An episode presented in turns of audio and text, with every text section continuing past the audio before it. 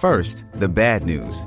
SAP Business AI won't help you generate cubist versions of your family's holiday photos. But it will help you understand which supplier is best to help you roll out your plant based packaging in Southeast Asia, or identify the training your junior project manager needs to rise up the ranks, and automate repetitive tasks while you focus on big innovations. So you can be ready for the next opportunity. Revolutionary technology, real world results. That's SAP Business AI. Welcome. You're listening to the Malcontent News Russia Ukraine War Podcast, the show that cuts through the fog of war and updates you about the ongoing conflict in Ukraine. With your host, Linnea Hubbard. Don't forget to like, comment, and subscribe on Apple Podcasts, Spotify, and Google Podcasts.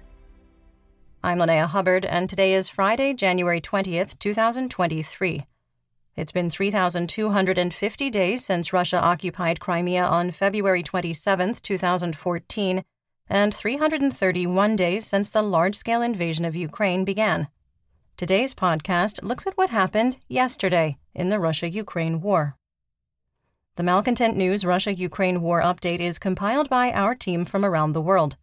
Today's report includes information from direct contacts in Ukraine and their proxies, Russian Ministry of Defense reports, the General Staff of the Armed Forces of Ukraine reports, Operational Command South of Ukraine, open source intelligence, our in house team of analysts and geolocation experts, and pro Ukrainian and pro Russian mill bloggers and social media accounts with a track record of trying to be accurate.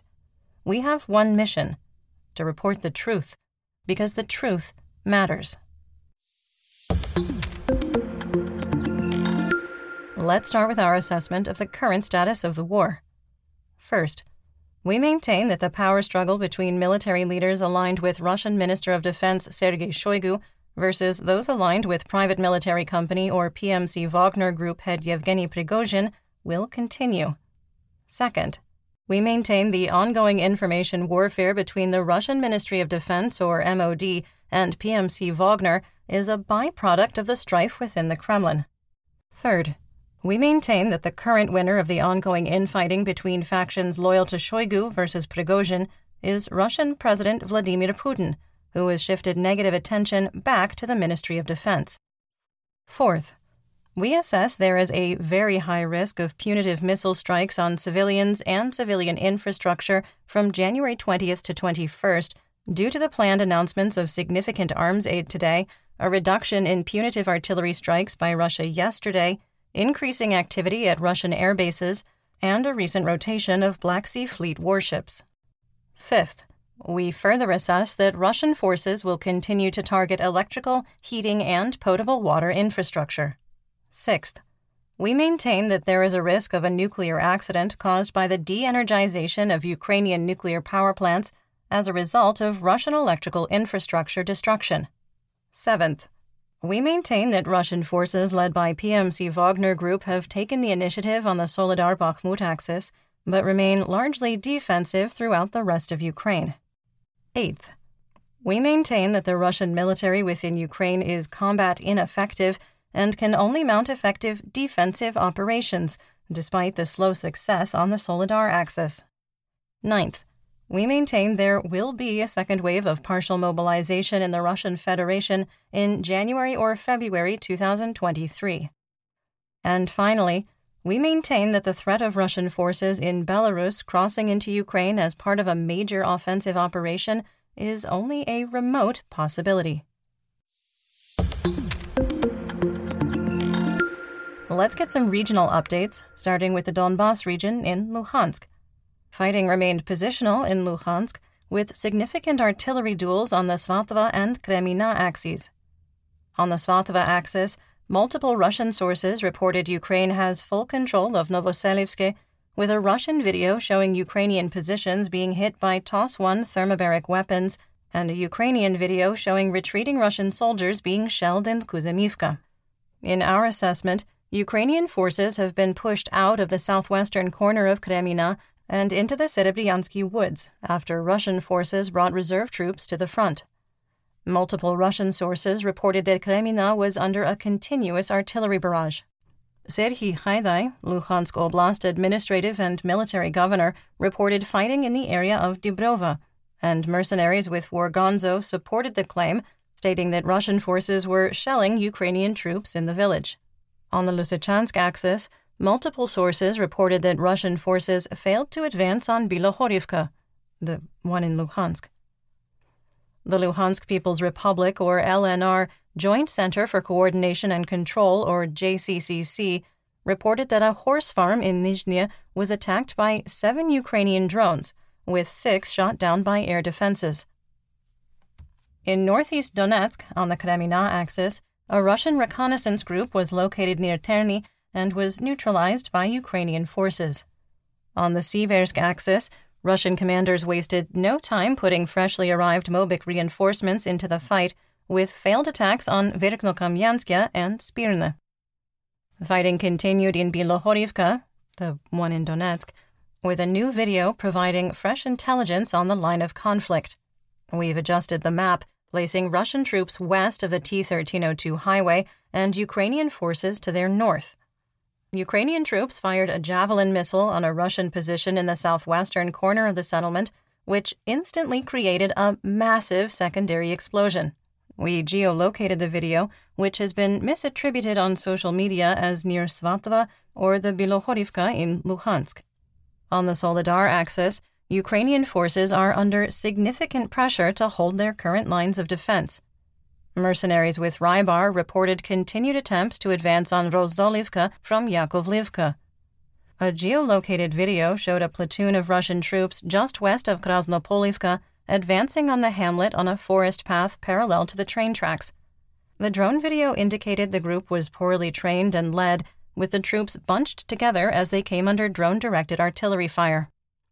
We adjusted the map due to the uncontested presence of Russian forces that were not directly engaged by Ukrainian ground forces and have coded Krasnopolivka as contested and likely under Russian control. Russian and Ukrainian sources reported continued fighting in the Soledar area, with multiple Ukrainian sources reporting continued fighting in Sil, despite PMC Wagner and Russian MOD claims that the satellite village of Soledar was captured.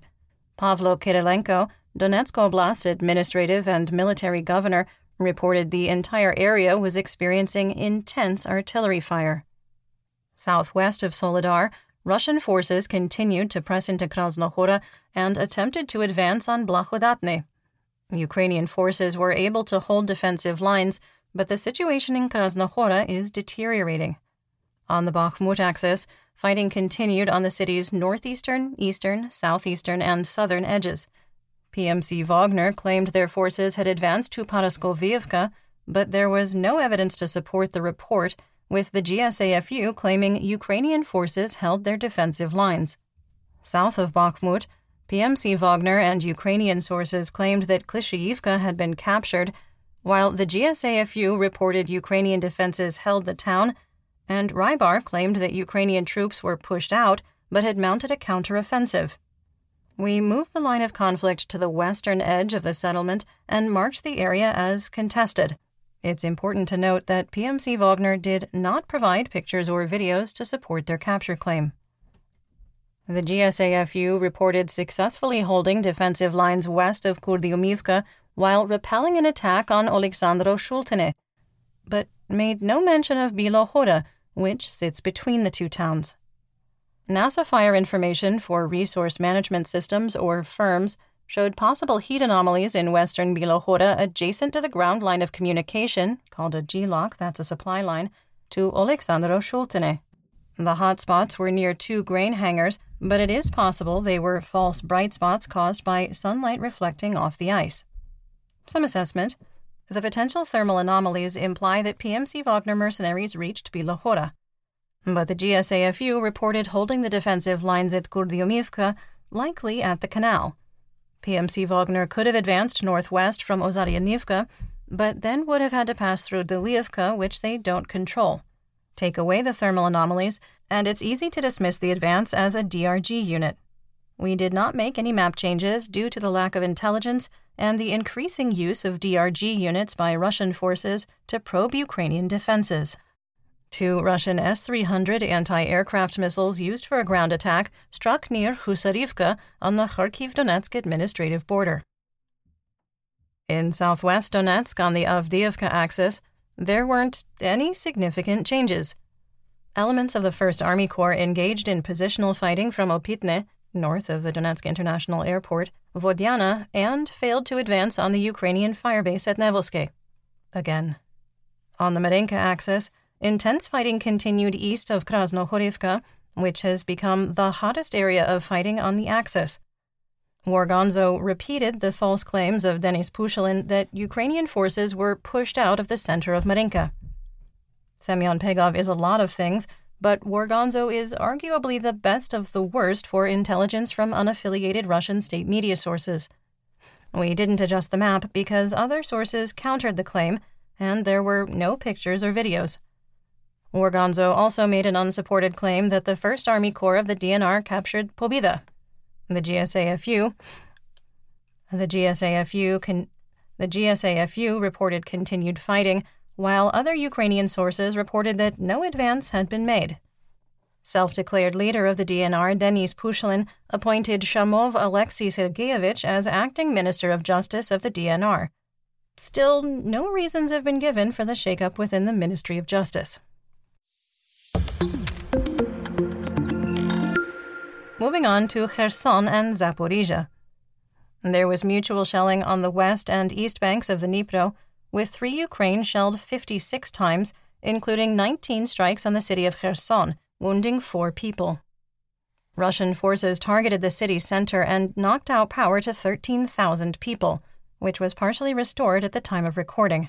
Russian artillery concentrated on civilian areas using thermite and high explosive warheads. At the mouth of the Dnipro on the banks of the Dniprovska Gulf, Stanislav was also hit by artillery strikes. NASA firms showed significant thermal anomalies on the islands between the west and east banks of the Dnipro, in the river port area of Kherson, and in Russian occupied Pishanivka, where a cluster of farms and warehouses are located. Some of the fires were caused by Russian forces using thermite munitions, setting reeds and dry grass ablaze. A quick errors and omissions here. Earlier, we reported that the Russian Ministry of Defense claimed that Ukrainian forces attempted to advance from Stepova in Zaporizhia. Our team placed the attempted advance west of Velika Novosilka on the Zaporizhia Donetsk administrative border. But the fighting was in the Stepova west of Orikhiv, near the east bank of the Dnipro River. Both settlements are in the Zaporizhia Oblast and on the line of conflict. We appreciate your understanding as we cut through the fog of war. Video emerged of elements of the Russian 58th Combined Arms Army attempting an advance near Stepova, the one west of Orikhiv, and making a marginal gain before retreating to their original defensive position. There were social media claims of significant fighting near Orikhiv and Russian forces capturing four settlements that, in our assessment, are false. The situation at the Zaporizhia nuclear power plant remains unchanged. Ivan Fedorov, the exiled mayor of Melitopol, reported a house in Kirilivka with Russian troops inside exploded for an unknown reason. The wounded were taken to hospitals in Melitopol. Russia and Ukraine exchanged artillery fire from the Zaporizhia Donetsk administrative border to Huliapole to Orikhiv to Shcherbaki, with Russian forces firing 224 shells, mortars, and rockets on 21 settlements. In the Black Sea, Crimea, Mykolaiv, and Odessa region, the composition of the Black Sea Fleet changed, with 11 ships on patrol, including six missile carriers capable of launching up to 40 Kalibr cruise missiles. On the Russian front, the Russian Federation continues to add air defense around and now within Moscow. Videos and pictures which we do, of course, link to in our full situation report on Patreon, showed Pantsir S 1 anti aircraft vehicles being placed on the roofs of high rises and government buildings, including the headquarters of the Ministry of Defense and the Ministry of the Interior. PMC Wagner mocked online complaints that sharing pictures of the work was violating operational security and chest thumping of how we are ready for NATO. The first part dripped with sarcasm, stating, quote, in fact, the Americans do not have the internet. Americans are not allowed to enter Moscow's Gorky Park or even look at the building of the Russian Federation Ministry of Defense. Fun fact Gorky Park was a closed community during the First Cold War. Addressing the chest thumpers expressing joy over the deployment, Wagner reminded their readers, quote, The essence of irony is, firstly, everything goes according to plan, and secondly, until recently, we laughed at the enemy, they mean Ukraine, in terms of the work of its air defense. In particular, they were accused of placing air defense in residential areas, since some hits on residential buildings resulted from the fall of the upper stages of the air defense itself. So, what will happen here if you suddenly have to use a Pantsir S 1 air defense missile system? End quote. A video also showed an active Pantsir S 1 complex close to Russian President Vladimir Putin's private residence. How ironic would it be if a Russian air defense missile booster section just. You're listening to the Malcontent News Russia Ukraine War Podcast. Our team of journalists, researchers, and analysts is funded by readers, listeners, and viewers just like you. To support independent journalism, please consider becoming a patron. You can find us on patreon.com at Malcontent News. Let's talk about developments theater wide and outside Ukraine. Sometimes we almost feel bad for Dmitry Peskov. Almost. Peskov was sent into damage control mode after Dmitry Medvedev, the deputy chairman of the Security Council of the Russian Federation, threatened nuclear war, and Russian Foreign Minister Sergei Lavrov was allowed to have a microphone without adult supervision. Walking back Medvedev's nuclear threats, Peskov said that the comments do not mean that, quote, the Russian Federation is ready to change its defense doctrine and use of nuclear weapons, end quote. We're wondering if someone maybe got an angry phone call from China, with Chinese President Xi Jinping reportedly the conduit between Moscow and almost the rest of the world to tell the Kremlin to stop with the irresponsible nuclear threats. The Washington Post reported that United States Central Intelligence Agency, or CIA, Director William Burns made a secret trip to Kiev to brief Ukrainian President Volodymyr Zelensky on Russia's plans for the spring. Moldovan President Maia Sandu asked for military aid so the poorest nation in Europe could improve its air defense. On January 14th, debris from a Russian cruise missile, including its warhead, crashed into an unpopulated area near the Ukrainian border. At the World Economic Forum at Davos, she said that Russian efforts to destabilize the Moldovan government have been unsuccessful. The United States announced it was sending another $2.5 billion in military aid to Ukraine.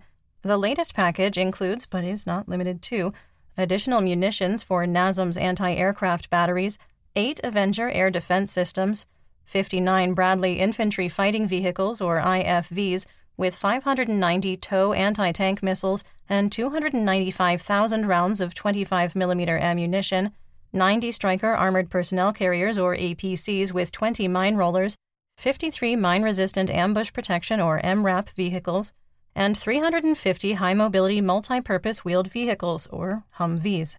You can find a more comprehensive list in our full situation report on Patreon. Yesterday, we reported on several military aid packages from across Europe. We've received additional information and clarification on some of those packages. Poland is sending an undisclosed number of Soviet era AZP S 60 57mm anti aircraft guns with 70,000 rounds. The United Kingdom is sending 600 Brimstone missiles. Latvia clarified that they are sending two Mi 17 helicopters Estonia clarified that the dozens of howitzers they're sending include FH 70 155mm and Soviet era D 30 122mm towed artillery pieces. Denmark is sending 19 Caesar 155mm self propelled howitzers, that's their entire inventory. And Finland announced they were sending their largest military aid package to Ukraine, valued at 400 million euros. The Finnish government said the package contents were classified for, quote, security reasons. Finland had stated earlier they were, quote, considering sending Leopard 2 MBTs to Ukraine. The diplomatic row over German Leopard 2 tanks continued, with the German Bundestag refusing to vote on a measure to authorize the release of the main battle tanks to Ukraine. The defense minister of Lithuania claimed that, quote, several countries, would announce a commitment to send their Leopard 2s to Ukraine on January 20th, adding pressure on Chancellor Olaf Scholz, the Netherlands announced they were willing to pay Germany for the Leopard 2s that Berlin is holding back. German weapons manufacturer Rheinmetall reportedly told Berlin and Kiev that the company could refurbish and upgrade 80 British Challenger 1 tanks that Oman just retired before the end of the year, in addition to 20 retired Leopard 1 tanks currently in Germany. On top of that, another 80 Leopard 1 tanks could be made combat ready in 2024. There were also reports that 11 MiG 29 fighter aircraft Slovakia retired in August and 39 MiG 29s in the Polish Air Force will be discussed at Ramstein. Discussions have been ongoing for almost a year to provide additional MiG 29 airframes to Ukraine. In breaking news, the Dutch government said they would consider supplying F 16 fighter aircraft to Ukraine if the Kiev government asks for them. Minister Wopke Hoekstra of Foreign Affairs said his nation would look at the request, quote, with an open mind.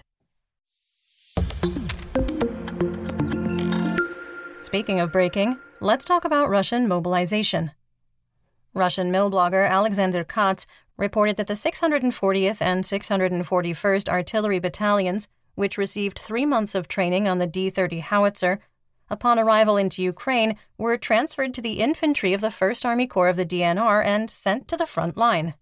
Family and unit members claim they are willing to fight, but not in the infantry, because they received no training in frontline combat and were not equipped to be in the infantry when deployed.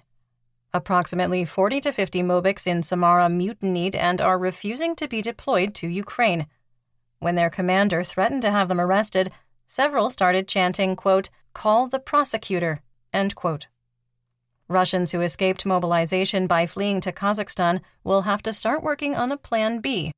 Beginning on January 27th, foreigners from the Eurasian Economic Union, including Russia, can stay in the nation for no more than 90 days over a 180 day period. Previously, a person would only have to leave the country every 180 days but could immediately return. Those attempting to return after staying for 90 days will not be allowed re entry all is going to plan. In our War Crimes and Human Rights segment, we discuss events that might be upsetting to hear about. There is no graphic detail in today's report, but if you are sensitive to descriptions of human rights abuses, please feel free to skip ahead to the next segment. Timestamps are in the description. President of the International Committee of the Red Cross, Mirjana Spoljaric, is traveling to Moscow to discuss, quote, urgent humanitarian problems with Russian officials and the Russian Red Cross. The ICRC continues to be prevented from visiting Ukrainian prisoners of war and Ukrainian civilian deportees. A 46th person has died from injuries received on the January 14th missile attack on Dnipro. Officials reported that 80 were injured, 24 were still hospitalized, 3 were in serious or critical condition, and 11 remained missing. The bodies of 11 people have not been identified. In geopolitical news, President of the European Council, Charles Michel, arrived on a visit to Ukraine to discuss, quote, concrete measures to make Ukraine stronger, end quote. Nine European nations signed the so called Tallinn Declaration, which, quote, condemns Russia's attacks aimed at terrorizing the Ukrainian people, in particular, deliberate attacks on the civilian population and civilian infrastructure, which may constitute war crimes. The signatories included the United Kingdom, Estonia, Latvia, Lithuania, Poland, Denmark, the Netherlands, Slovakia, and the Czech Republic. Iranian Foreign Minister Hossein Amir Abdollahian said on Iranian TRT World that his nation does not recognize Russia's claims to Crimea, Donetsk, Luhansk, Zaporizhia, and Kherson. The statement came two days after Serbian President Alexander Vucic told Bloomberg, quote, We cannot support Russia's invasion of Ukraine, end quote, reinforcing that his nation is looking west, not east, and also does not recognize Crimea, Donetsk, Luhansk, Zaporizhia, or Kherson as part of Russia. Fresh off his most recent anti Semitic comments, Russian Foreign Minister Sergei Lavrov hopped a plane to Belarus to meet with the self declared President Alexander Lukashenko. Lavrov told reporters, quote, As for the special military operation, We are taking all the necessary measures, together with our Belarusian allies and friends, to protect ourselves from possible intentions, as you said, Western neighbors. We see how in the north of Europe, which was largely neutral territory, NATO is now being established. Finland, Sweden, all this is very close to our borders. 24 hours after Lavrov outraged the Israeli government again, Israeli Foreign Minister Eli Cohen accepted an invitation to visit Kiev. Additionally, Cohen announced the Israeli embassy would reopen within 60 days. During his call with Ukrainian Foreign Minister Dmytro Kuleba, Cohen asked his counterpart to join the fight against Iran's Islamic Revolutionary Guard and to ask Europe to declare the armed force a terrorist organization. Kuleba reported that when Cohen comes to Kiev, topics include, quote, Israel's plans to step up humanitarian aid and assistance in other spheres. In economic news, the ruble was unchanged, with an exchange rate of 69 for one US dollar. Western oil prices brushed off recession fears and started to climb again, with WTI crude reaching $81 a barrel and Brent jumping to $87. Russian Urals crude also rebounded with an official price of $59 a barrel, just under the $60 price cap. United States wholesale RBOB gasoline on the spot market also climbed, reaching $2.61 a gallon or 69 cents a liter. Dutch TTF natural gas futures dropped to 59 euros per megawatt hour for February and 60 euros for March 2023 delivery. Chicago SRW wheat futures fell again, settling at $7.34 a bushel for March 2023 delivery. And that's what we know. Join me again tomorrow for more updates. Until then, stay safe, everyone. You've been listening to the Malcontent News Russia Ukraine War podcast. To help keep us independent, please consider providing financial support by becoming a patron. Want on demand news in your hand? Download the Google News app and make Malcontent News one of your favorites to receive breaking news updates. Thank you for listening.